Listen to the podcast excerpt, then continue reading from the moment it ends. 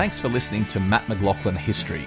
Become a subscriber to receive exclusive bonus episodes, ad free listening, early access to all episodes, and special member only events. Click on the link in the show notes or visit patreon.com forward slash mmhistory.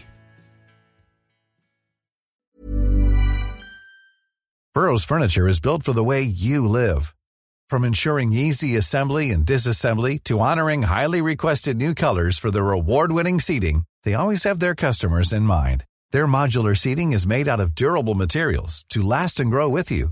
And with Burrow, you always get fast, free shipping. Get up to 60% off during Burrow's Memorial Day sale at burrow.com slash ACAST. That's burrow.com slash ACAST. burrow.com slash ACAST.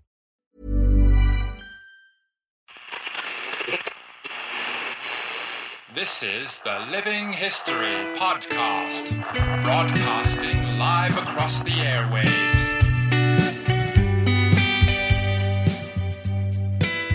Hello, everyone. Thank you for joining us on Living History. And like always, don't forget to subscribe and to review us so that you don't miss out on any of the great content we've got coming your way. And today we've got something a little bit different, but something I think you'll find very special. My guest is David Wallechinsky, who's the president of the International Society of Olympic Historians. And he's also the author of the complete book of the Olympics, both the summer and winter editions. And he's joining me today to talk about the history of the Olympic Games. So, David, thank you very much for joining us on the program. Thank you. Let's begin with the, the, the story of the Olympics, the history of the Olympics, because it's quite a, an intriguing tale. The the ancient Olympics and then its transition to the, the modern games that we know today. Can you tell us a little bit about how the ancient games started and how they led eventually to the to the modern Olympics we know today? Sure. We know that the ancient Olympics went back at least to 776 BC. If it was before that, it's possible, but we don't have records of that. So this was in Olympia, uh, in in Greece, and uh, it was a combination. You know, the athletic part of it was just part of what went on. There were speeches, there was uh, art, it was a big event. There's a myth that there was an Olympic truce, that there was no fighting going on during the Olympics. This is not true. What they did have is free passage. If two uh, you know enemies were fighting, they would uh, pause to let the participants go through their area on their way to Olympia, and then they'd start fighting again so you know this went on. It was finally uh, bowdlerized and and ended in uh, 389 AD. It's quite a long journey. And then in the 1890s, Baron Pierre de Coubertin of France decided that he wanted to revive the Olympics, a modern version of the Olympics. Other people had, had done this, but he was the most persistent and the most, um, how can I put it, he was the most effective at, at doing this. So he called the Congress in 1894. He uh, created an you know, International Olympic Committee. He was pretty much it, but there were 12 other members. He felt that the first games should take place in, in Greece, in Athens, and money was donated by by you know Greek citizens. And they in 1896 they they held the first modern games. Mm, we've had Olympics you know, at least every four years. Since then, except for the two world wars, the 1916 Olympics were canceled, and so were the Olympics of 1940 and 44. After 1992, the International Olympic Committee changed the schedule so that uh, it used to be until then that the Winter Olympics and the Summer Olympics were in the same year. But it was better for marketing to separate them. So starting in 1994, they had a separate Winter Olympics. And ever since then, we've had one four year cycle for the Winter Olympics and another four year cycle for the Summer Olympics. Paint us a bit of a picture of what those ancient games would have looked like. What sort of events were taking place? How much does it relate to the, the modern Olympics we see today? Uh, it's pretty different, except for the sprint. I mean, you can go. Uh, anybody can go there now and run on the same course that they they ran. It's 192 meters, and uh, I've certainly run it, and so have you know thousands and thousands of other people. Then they started adding other events. There was boxing. There was pankration, which was kind of like uh, mixed martial arts. Uh, then, as it got um, you know corrupted, there was chariot racing and and all sorts of odd things.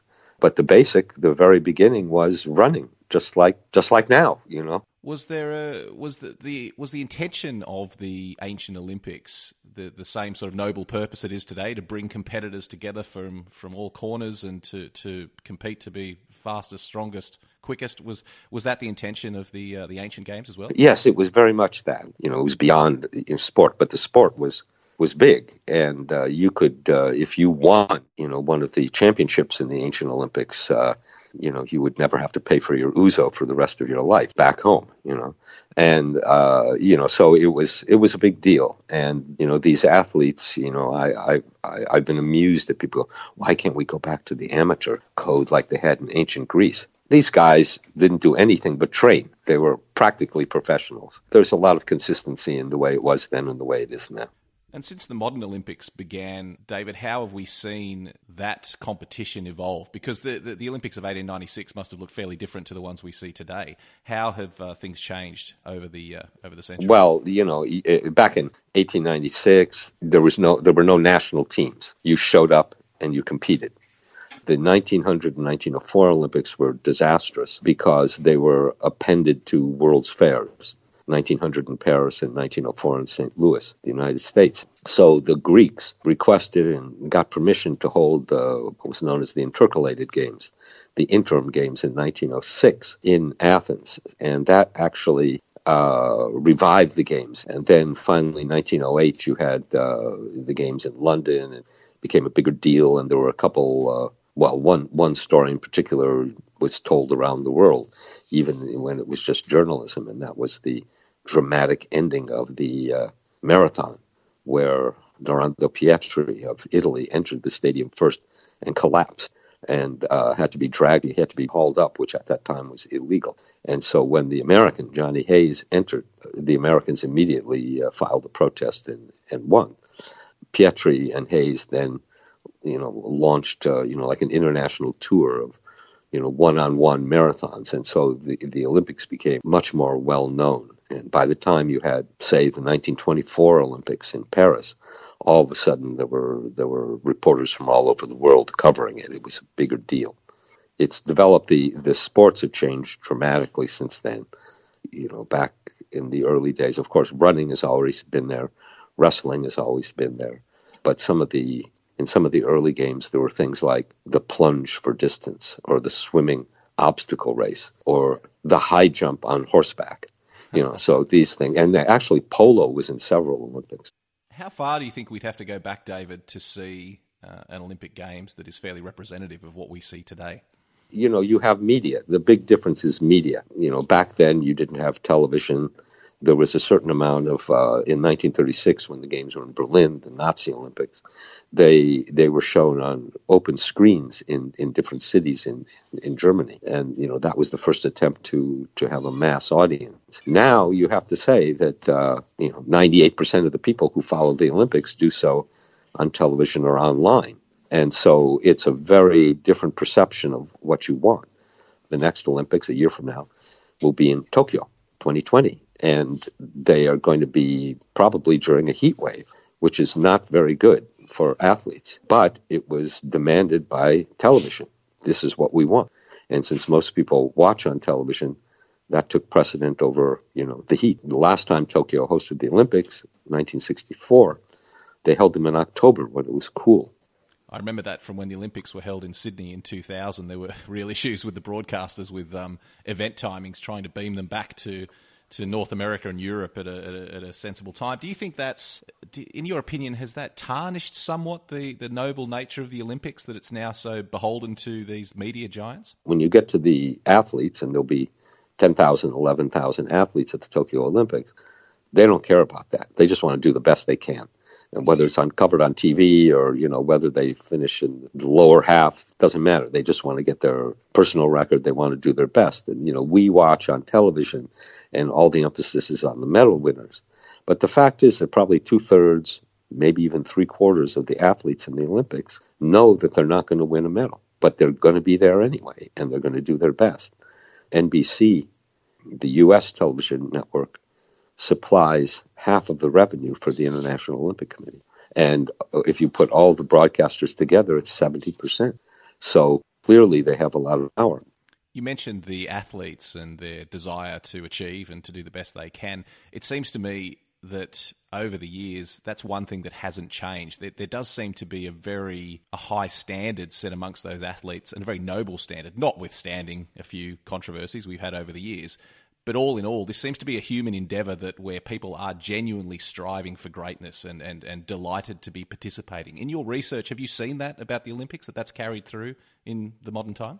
Oh, sure. Yeah. I mean, everybody wants to do their best. What you've seen is an expansion in the different kinds of sports that are included. I'm a fan of track, track and field athletics, because it's the universal sport. Almost everybody in the world at one point in their lives has tried to run 100 meters. Very few people have tried to swim 200 meters uh, using the breaststroke or competed in luge or some of these new sports that they're adding now, you know, rock climbing, you know, these are obscure, they're for television, you know, and it's to get the youth audience. But, you know, having met a lot of these athletes, they're just as motivated as, as anybody else. We mentioned medal winners. Let's let's talk specifically about the medals because an Olympic gold. It's just iconic as an item, as a as a as a reward for success. Talk to me about the importance of the medals. I assume that over the years the medals have changed in the in in, in what's presented and, and how they're presented. Talk to me a little bit about the medals, what they symbolise, and, and how they've evolved over the years. Well, sure. You didn't really get medals until 1904, and of course that was pretty early. And uh, you know, it's gold for first, silver for second, and bronze for third. It means a lot. You know, the the composition of the medals has changed it's up to the organizing committee of the games to create the medals. I think for Tokyo, we'll be seeing recycled materials. You know, this is because the International Olympic Committee is making a big push right now for what they call sustainability. And part of that is making the medals out of something useful, you know, that can be reused, you know, or using reused materials. It used to be in the early days, right up through the 1920s, that uh, I, I, I, watched all of the official films of the Olympics going back to 1912 and wrote reviews of them. And I was quite fascinated in the medal giving. That in the early days, the king or you know whoever was the most powerful member of the royal family would stand on a dais, and the athletes would come up, and he would lean down, give them a wreath, hand them the medal, like that. Now it's fortunately that has changed. It's the athletes who are uh, um, you know the, the, medal givers look up to them, and I think this is a good change. Talk to me about um, I, in our notes before the uh, before this interview. We talked about some unexpected medal winners, and I think um, reading through some of these things you put here in, in your book as well, it's actually quite surprising that just the breadth of people that have gone to the Olympics and, and done really well. Tell us about some of the uh, unexpected medal winners, such as the Chicago socialite who won the nine hole golf competition in 1900. Tell us about that. Oh, well, in the 1900 Olympics, they had ladies golf. This was the beginning of uh, women's athletics. And, you know, Margaret Abbott, you know, she didn't even know she had competed in the Olympics. She, you know, she took part in this golf tournament and won. It was just a low, in 1900, 1904, it was not such a big deal because it was subsumed in, in the World's Fair. By the time you got to 1908, then it was a big deal. People knew they were in the Olympics and but yet you know again in in the days before uh, television uh, you'd have a situation like Percy Williams you know who won 100 meters and 200 meters in the 1920s and you know he went out for a walk and he saw a crowd around the hotel and he asked you know what's everybody doing and they went oh we're waiting for Percy Williams to show up and you know you got a good kick out of that. Uh, you didn't tell them who he was. So yeah, media has changed everything. David, what are those iconic moments to you in all the research you've done of more than 100 years of modern Olympics? What are those moments that really stand out? Obviously, I'm thinking about things like Jesse Owens uh, standing up to Hitler in 1936. Uh, but what are those for you, those key moments that are really the most emotional representations of the Olympics? Some of the uh, iconic moments in the Olympics don't actually have to do with the competition. You have the Black Power salute of 1968, John Carlos, Tommie Smith, Peter Norman uh, this was that photo of them with their heads bowed and their, their clenched fists in the air. That's just beyond the Olympics. It was an iconic photo, period. And so, you know, these things, they go beyond. And you, you, you mentioned Jesse Owens. Jesse Owens, you know, the 1936 Olympics were held in uh, Nazi Germany. and they, you know, the Nazis had, you know, sent the Nazi leadership had sent out, oh, the Americans they can't compete against us without their black auxiliaries. That's the way they put it. And so, you know, then Jesse Owens shows up, he wins four gold medals. But more important than that was that a German long jumper, Lutz Long, befriended Jesse Owens publicly on the field with all the cameras running and people watching. And he helped Jesse Owens. Said, "Why don't you start?" With, you uh, Jesse Owens almost didn't qualify for the final because he fouled twice. And Lutz Long said, "Listen, you're so good. You can start. Uh, you know, put your mark or a foot, be, what we would call a foot, be, you know, behind, and start from there." And Lutz Long made a point of uh, congratulating Jesse Owens of being photographed with him. He was a blonde, blue-eyed uh, Aryan, and yet here he was friending Jesse Owens. And it is interesting to note also, since you did bring up Jesse Owens, that as much as the Nazis uh, were, you know, belittling the black athletes, the African American athletes, that the German people loved them. And uh, Jesse Owens could, you know, barely couldn't even leave his room without people ask German people asking for his autograph. You know, so there is this symbol of uh, the Olympics bringing people together. It's just one of the great stories of, of the Olympics is, and you mentioned Lutz Long, and he was then obviously killed in Sicily in 1943, yes. and I visited his grave really? on the island. Yeah. It's just such a symbolic story that not just Jesse Owens doing brilliantly and, and, and winning medals in the Olympics, but also that relationship between between him and yeah. Lutz Long. Just again, it's it's it's the Olympics bringing out the best in people, and I hope I'm not being too. Uh, too naive when I say that, but it is one of the few events we see in, in the modern world that does tend to literally bring people together. I agree, and uh, my you know one of my favorite moments, which often gets overlooked, is the Parade of Nations at the opening ceremony, when you have people from every country in the world standing in one place at the same time. Whereas the United Nations is the elite of these countries. These are people who, just for one reason or another, are good at a, a sport. And so it's this mixture. There's poor people, there's rich people, there's tall people, there's short people, uh, every race. It's just uh, a wonderful moment or series of moments, the opening ceremonies. How do you feel about some of the competitors we've had who were potentially less than skilled compared to people from other countries. I'm thinking of things like Eddie the Eagle in the uh, Winter Olympics and Eric the Eel during the Sydney uh, yes. Games was a swimmer who you know did his best but wasn't particularly skilled. How do you? I've I've heard both sides of the argument that that the Olympics should be held to a high standard and you know we shouldn't have these people in there, and the opposite side of the scale is people saying it inspires everyone to to participate and to do their best. Where do you stand on that whole discussion? Well, there's even there's even another argument for including people like that. Maybe not Eric the Eagle, Eel, but which is that get exposed to higher quality. Some of these people come from a country where where there is no training, there are no training facilities, and uh, then you know I, I interviewed I one of my jobs is that for the International Olympic Committee Museum in Switzerland, I conduct uh, video interviews with athletes who are now older than 80 and I interviewed Mary De Souza, who was the first woman to represent India in the Olympics. She was a sprinter, and uh, you know she got there, and you know she was in awe. She got to see Fanny Blankers-Koen, who was you know, unbelievable. But more to the point, Americans like Harrison Dill, the great uh, Olympic athletes from the United States, came up to her and said, "Where are your starting blocks?" And she said, "What's a starting block?" She didn't know about that. They would just dig a hole in the ground. And so the Americans donated uh, a starting block to Mary De Souza. And, you know, uh, 70 years later, she still has it. Just wonderful stories. David, what do you think the future of the games is? You know, in this complicated world of sponsorships and television and, and potential drug scandals, is the Olympics going to be able to maintain its reputation as this, this most noble sporting event? Is it still going to be important and relevant to people in the future? What do you feel about that? Well, I think what one of the things that the Olympics has going for it is that if you have 310 events, you're seeing the championship in, in 300 events. The only sports we are not seeing the best are boxing and football, soccer. In every other sport, in every event, it's like, you know, 300 world championships, you know, in a two week period. And you frankly don't know who's going to win. It's not scripted like so much of television. Uh, so there's there's always surprises.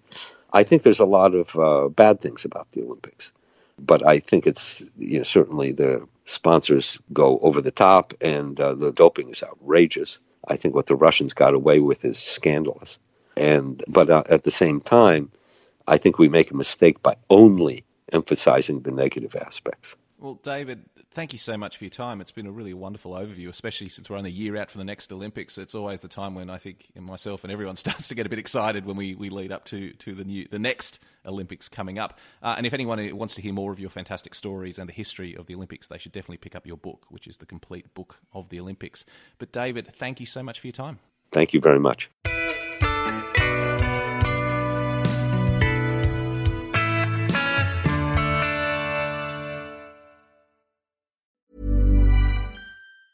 Planning for your next trip? Elevate your travel style with Quince. Quince has all the jet setting essentials you'll want for your next getaway, like European linen, premium luggage options, buttery soft Italian leather bags, and so much more. And it's all priced at 50 to 80% less than similar brands. Plus, Quince only works with factories that use safe and ethical manufacturing practices. Pack your bags with high-quality essentials you'll be wearing for vacations to come with Quince. Go to quince.com slash trip for free shipping and 365-day returns.